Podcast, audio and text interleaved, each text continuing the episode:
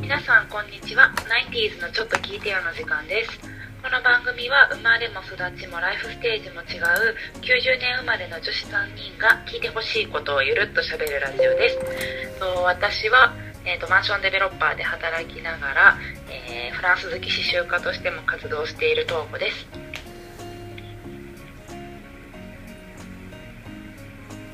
私かすごいえっと、えっと普段は IT 企業で人事をしながら整理士のアドバイザーフリーランスでやっているようこですはい、えっ、と私は今パラレルでいろんな仕事を並行しながらフリーランスをやっているあかねです。お願いします。お願いします。でではでは、本当にちょっと間が空きましたけど、実は喋れる気がしない記念すべき。そうそう。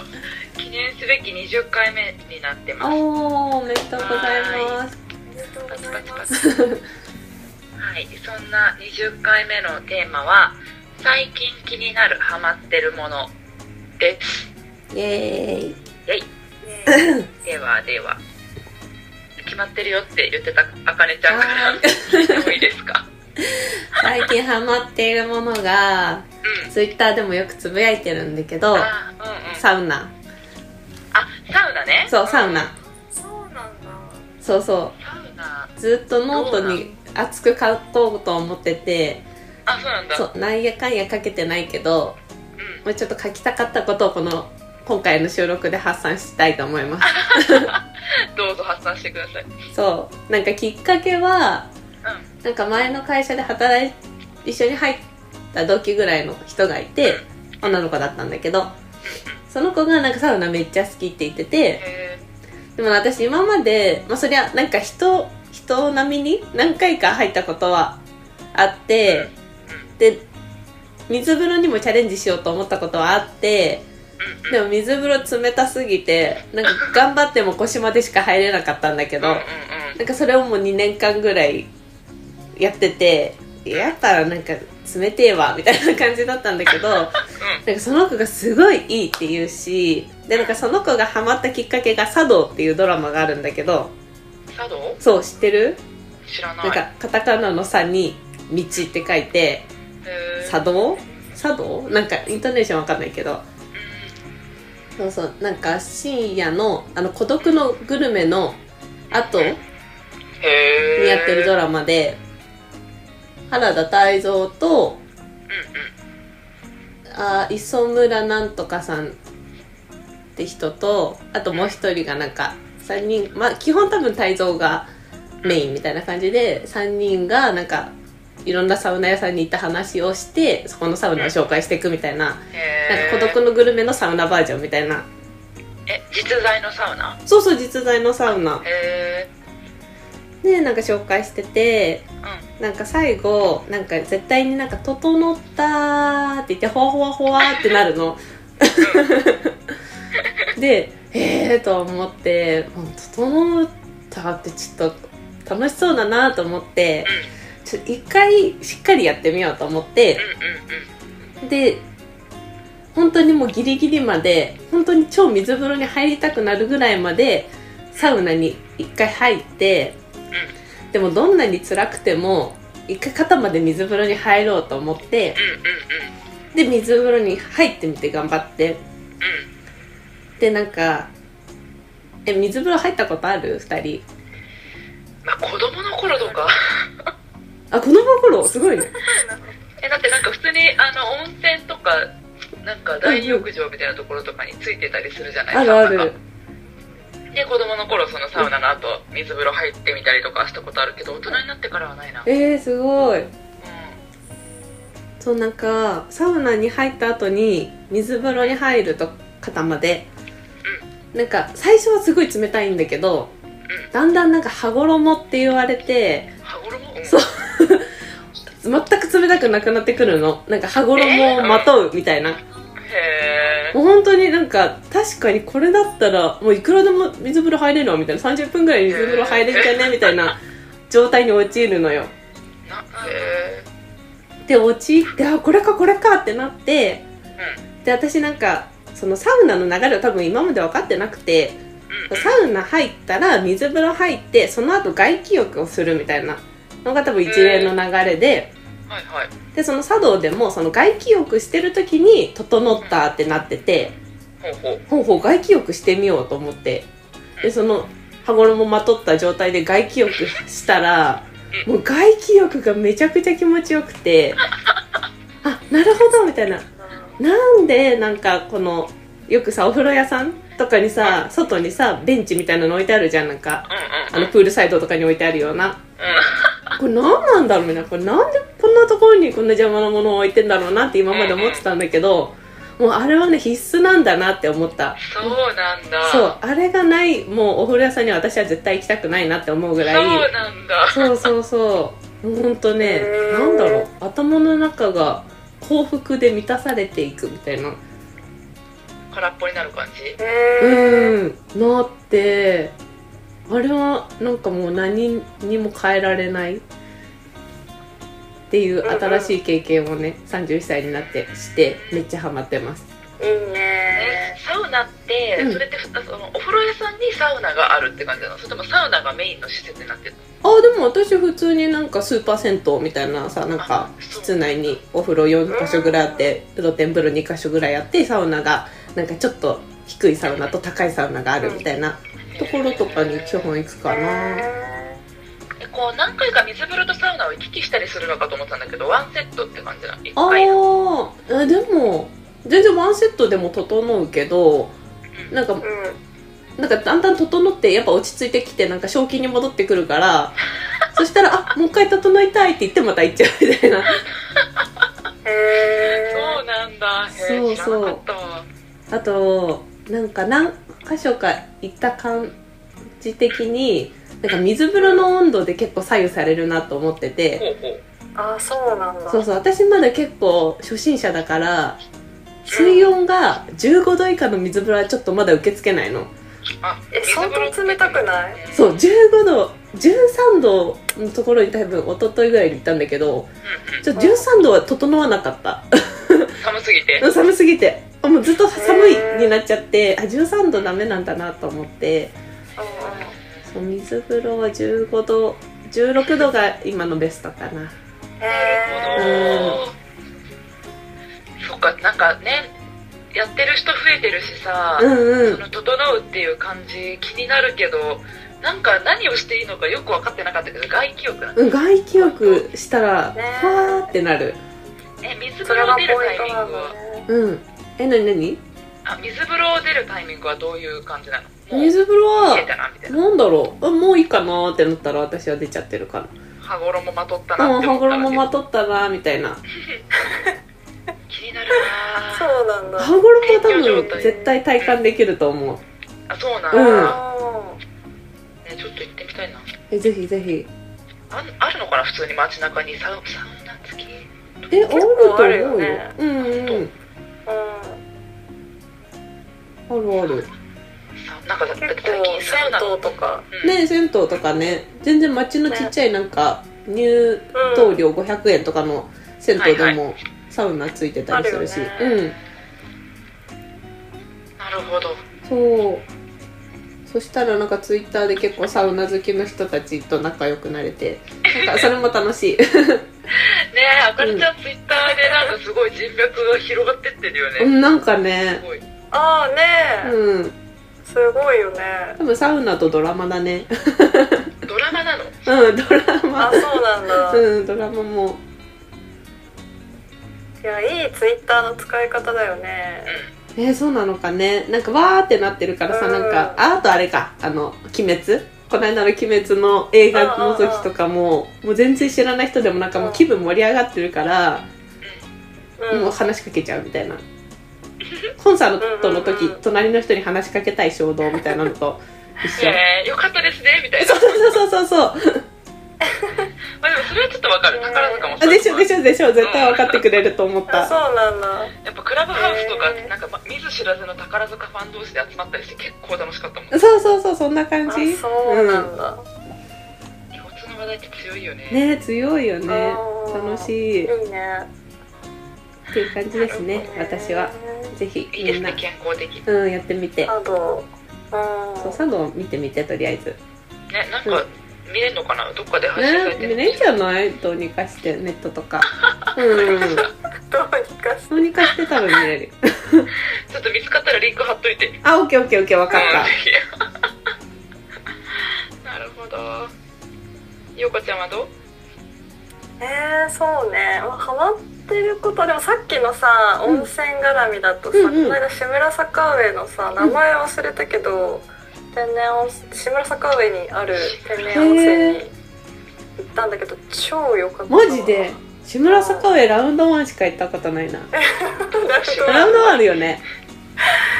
そうなんかななんでそこ行ったのかななんかさ家族で、うんうんえっと後楽園にさ楽和あるじゃんあーあるあー楽はもう行きたいんだよなそう楽和に行こうと思ったら、うんうん4歳以下うんはなんか夕方以降入れない、ああ違う4歳以下は入れないのかなとうん、ああみたいな行ってそれを知ってガーンってなあっそれてがあんだね、うん、でもその日どうしても温泉入りたくて、うんうん温泉温泉ってなってもう大急ぎで探して、うんうんあ志村坂辺に良さげなのあるっつってうん移動して行ったんだけど、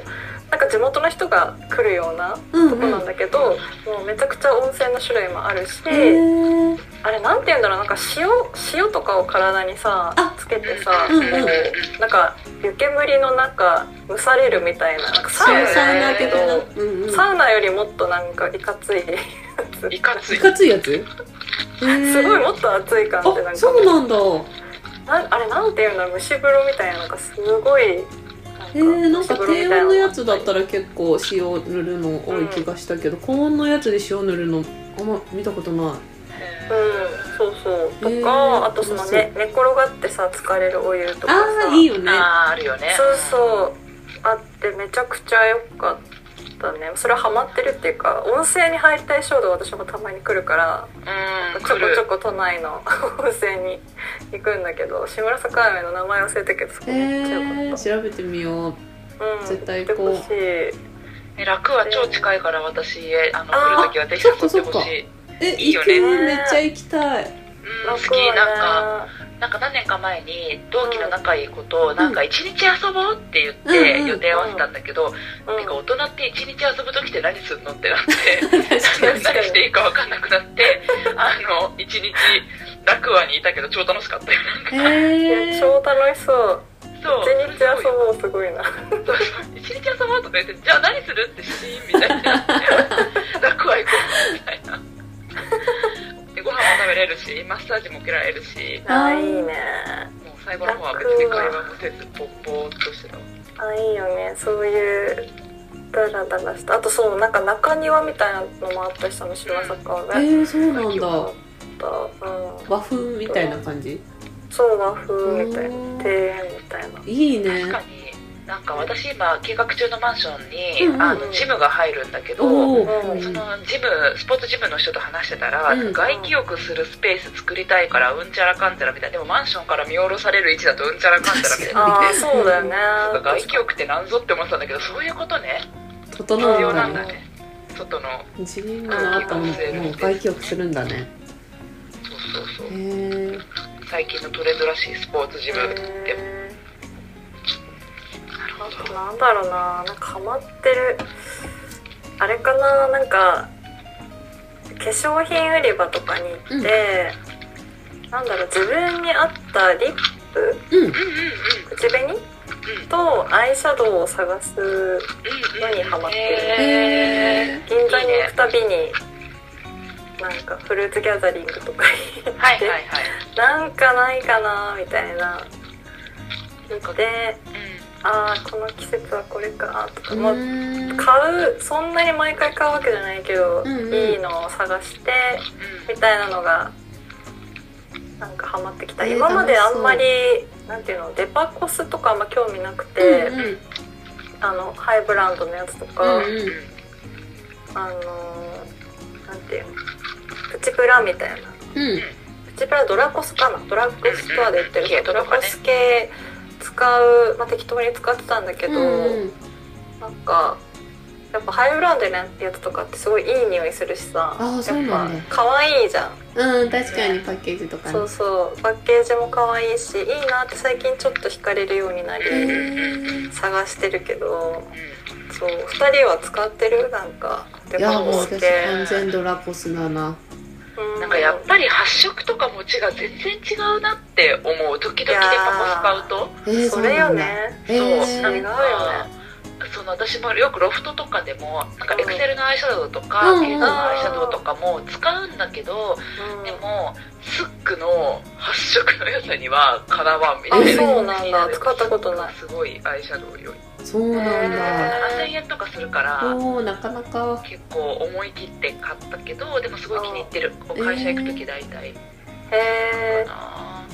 なんかリップは探してるけどあの結構タッチアップできませんって最近言われちゃあうーそかっらかそうなんかリップって自分の唇の上にのせないとなんか全然イメージ湧かないかうんうらんすごい難しいなってそうだ思うよねあ自分の唇のもともとの色とね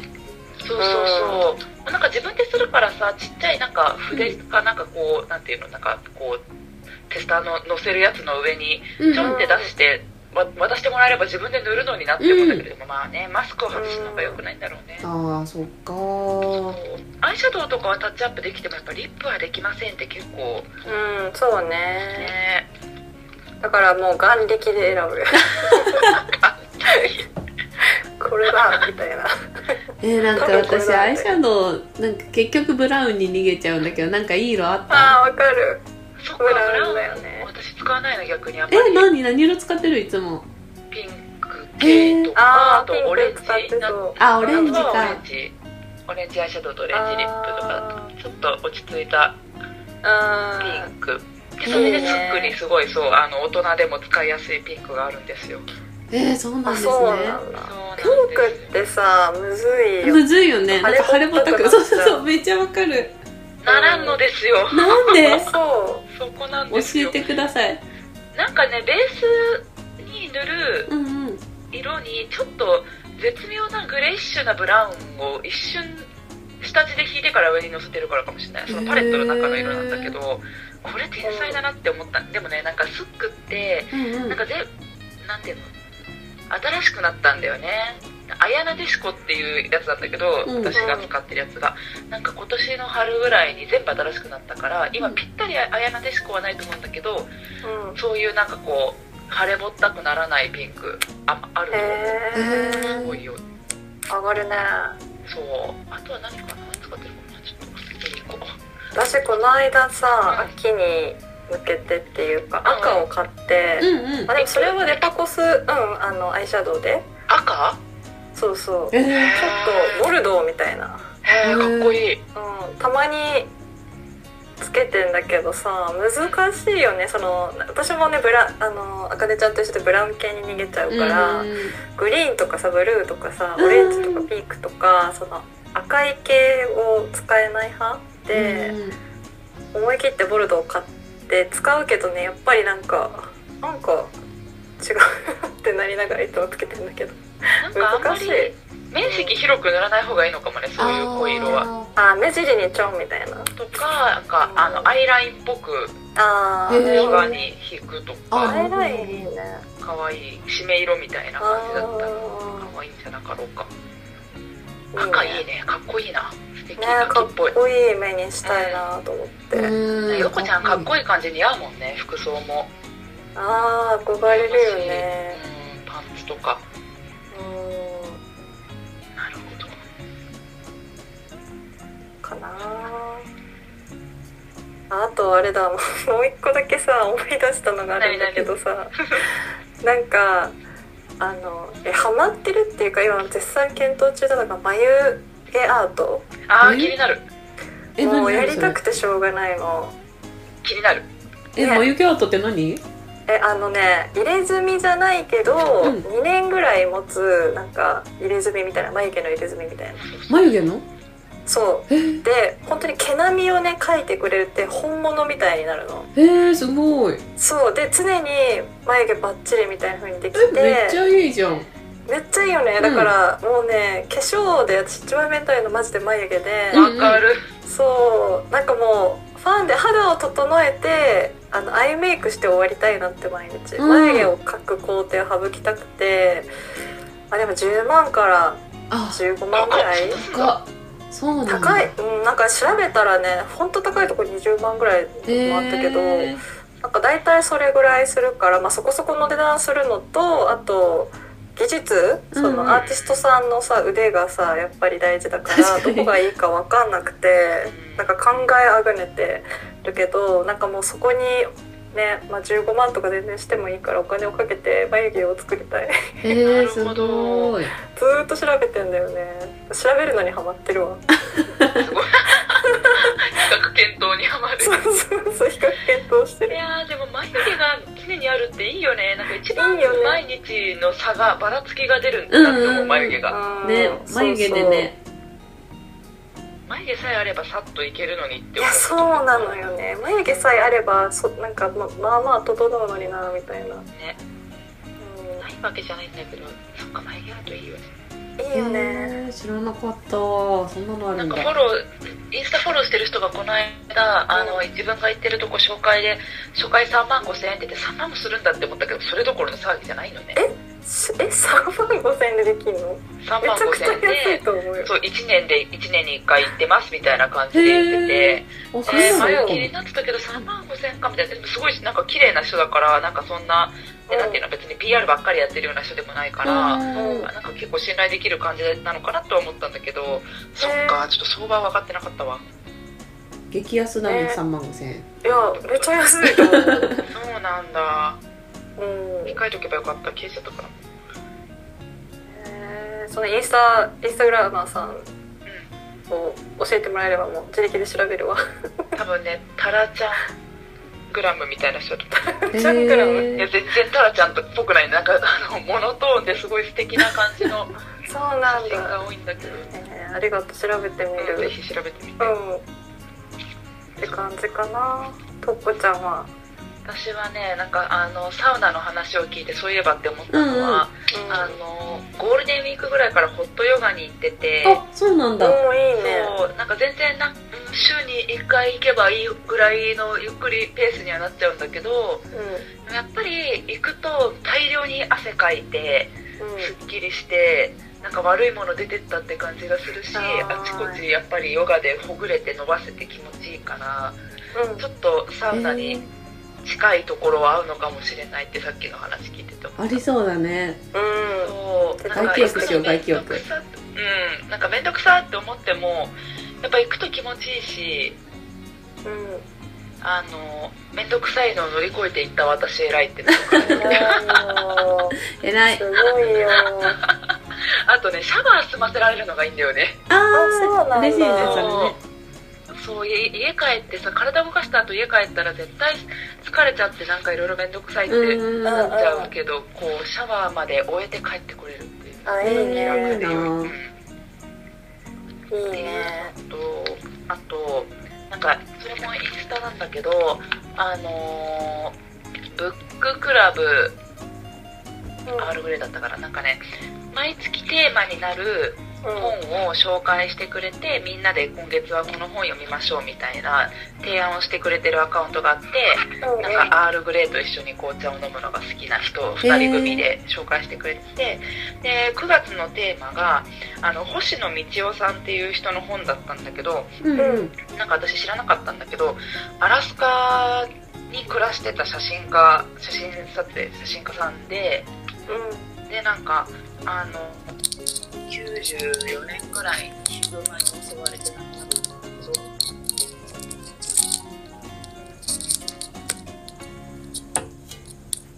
あ聞こえてるうん聞こえてるよ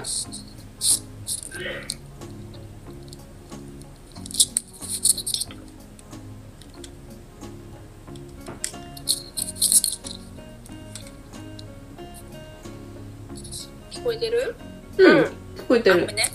えっとねそうそうあの写真家さんのエッセイの本だったんだけどなんかアラスカって全然興味なかったしうん行ったことももちろんなかったんだけど、なんかそこその人が書く文章に出てくる自然が雄大すぎてえー氷河とか、あのエスキモーとか、うんうんなんか水と湖と海と森となんか本当氷河島みたいなすごい世界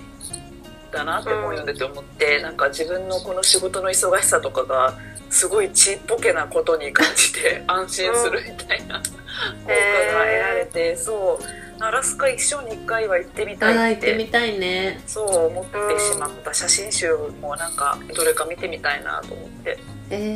ー、そうなんかいつもは結構小説を読むんだけど久しぶりにエッセイでなんかやっぱり紹介してもらう本を紹介してもらうと全然自分が知らなかった世界にうんを知れて面白いなって思ってうんよかった、確かうん、に読書の秋にしようとへーえそれインスタのアカウントそうちょっと待ってえー、めちゃくちゃ活用してるねね本当そう情報のキャッチアップ能力がすごいとこうんちゃんすごいあのすえっとねなんだっけな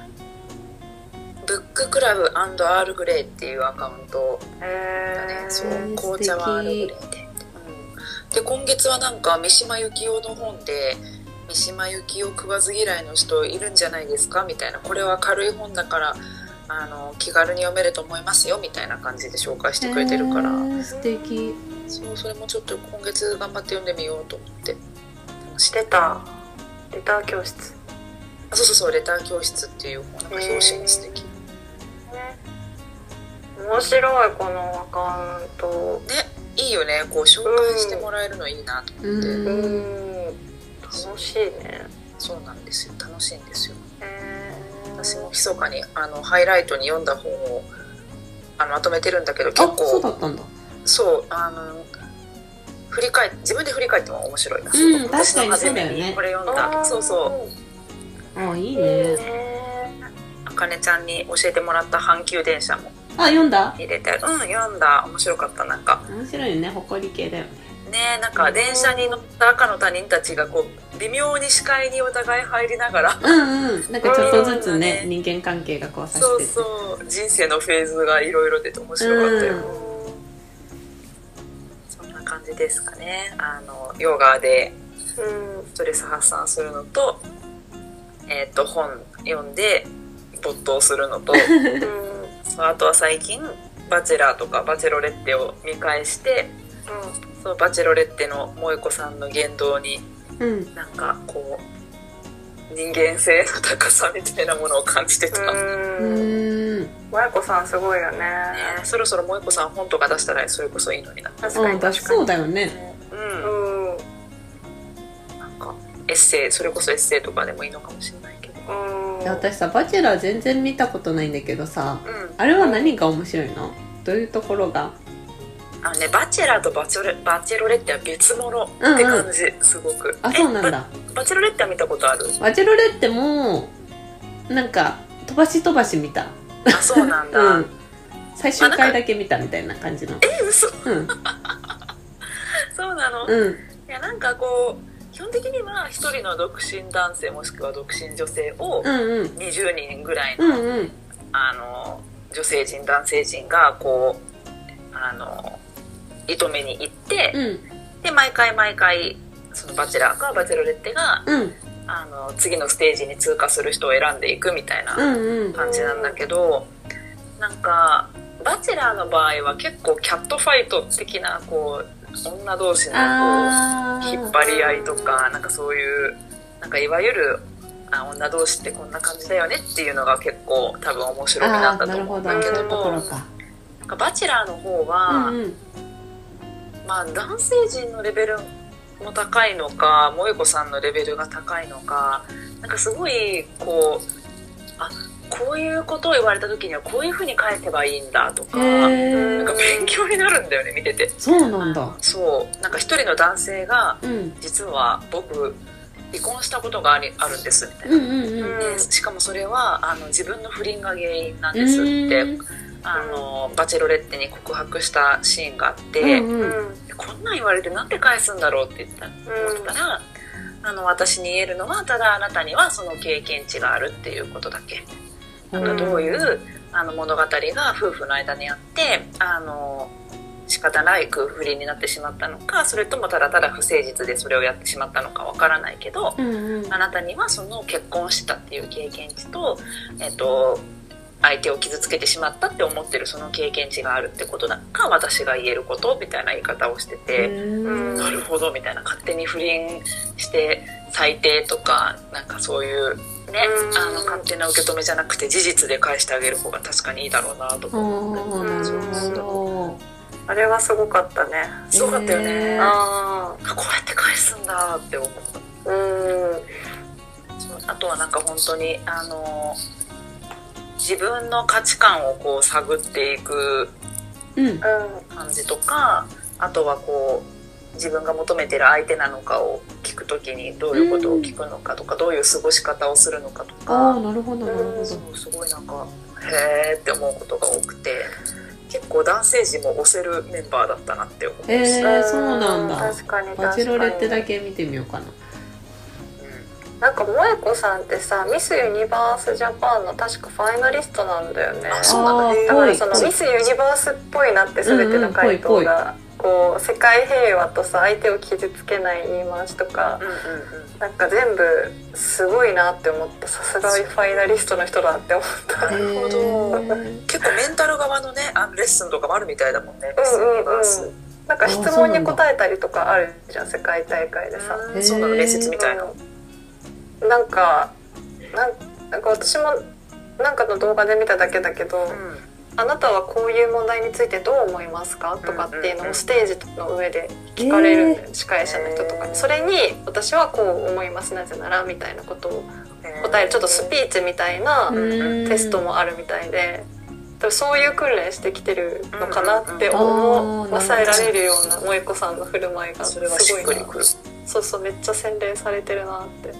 なるほどいやすごいそうなんかこんなに自分の意見をはっきり言う人日本人の女性でなかなかいないってこうメンズが言う感じああそうでもそれがすごいいいんだよねこういう風になりたいなって思う感じなんか誰も傷つけずに自分の意見を言うみーえー、すごいなんかさ私があれ見てさ私もすごい感動して萌子さん好きなんだけどさ、うんうんなんかいろんな人が萌子さんがすごい男を激詰めしてるみたいな人もたくさんいて、たいなへなんーかそういう風に見えちゃうみたいなうんうんフィードバックをしてる人もたくさんなんかネットで見かけたかあらそ、うなんだえーなんか自分の意見を言っただけで詰め、うんあれが詰めてるんだったらもう何も言えないじゃんみたいうなーん感じで、うんあなんかこうやって男性がマウントを取れるようにこう用意してあげないといけないコミュニケーションを強いられるのつらって 思った。結局そうなっちゃうんだねやっぱりそうそうそうあれが詰めてるってすごい感想だなって思っえた、ーえそのフィードバックは男性じゃなくて女性もそういうフィードバックが多かったあもののうそれはもうあの対話の中の話だから萌子さんと参加者の男性がこうやり取りをしてるそのやり取りを見てってことだと思うんだけそどうそうそうそう、うんなんかこう日本人って、まあ、自分と相手の意見が違った時にその違う意見だから分かろうとしてなんでどうしてそう思ったのうんみたいなことを聞かれたりした時になんか自分のい自分自身が否定されたっていうような思い方をする人が多くて。うんでもあの別にあなたを否定してるわけじゃなくってあなたの意見が自分の意見と違うかうんうらんそれが知りたくって質問してるだけなんだみたいなことを「あのミステリという流れ」っていう漫画の中でおそおういう表現が出てきたことがあってへ確かにと思ってなんかそれはなんかね漫画の中に出てくる双子にあの主人公がちょっとディベートみたいなことをあのやらせるシーンがあってあなたはこの意見あなたはこの意見でちょっと会話してみてって会話したらなんかすごい嫌な気持ちになったって片方が言ってあそうなんそだれはそうあのあなたの意見の話であってあなた自身が否定されてるわけじゃないよねみたいなそういうシーンがあって確かになーっていうでそうやってなんかきっと思ってその萌子さんの「どうしてあなたはそう思うの?」っていう質問をこうんううん詰めてる、なんかうん意地悪だみたいな感じで思う人がいるのかなって今ちょっと陽子ちゃんの話聞いててねえそうだよねだから逆にそれだけさ日本人男性ってああいうコミュニケーション女性としてないってことだから、うんうんすごい幼稚だなって思ったのあしてないだろそううだよねしてないんだよねめちゃくちゃ幼稚じゃないびっくりしちゃうよ本当に確かに確かにそういう男性って幼稚だよね別に男女間に限らずあんまりないんじゃないかな男同士とかもあんのかしらああないんじゃないねなんでそう思うのとかさ ないんじゃないなんやっぱか同調圧力の国だからなのかなうんまあ合わせとこうみたいな感じなのかなーああーね確かになそうそうなんか詰められてふ不合格っていうかバラがもらえなかった人とかもいたもんねなんかねこねえ、うんうでも確かにそういう人ってなんか言ってること違うはずなんだもん一貫性がなくてそうそうなんか「えこの間と言ってること違くない?」みたいな、えー、そうそうそりゃ落ちるわって感じなんだけなんど、うだんそうでもなんかああいう風なあの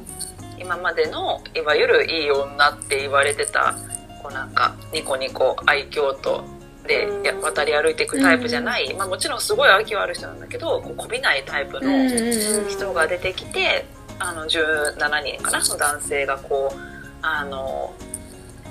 目指しあのく目指していくみたいなのは新しいって思った。うんう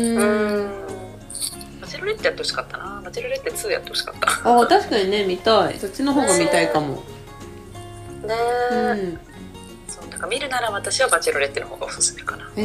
ー、面白かったねう見よそうして最後誰も選ばないっていうねん。あそうだよねあであでも知ってる知ってる最終回見てるから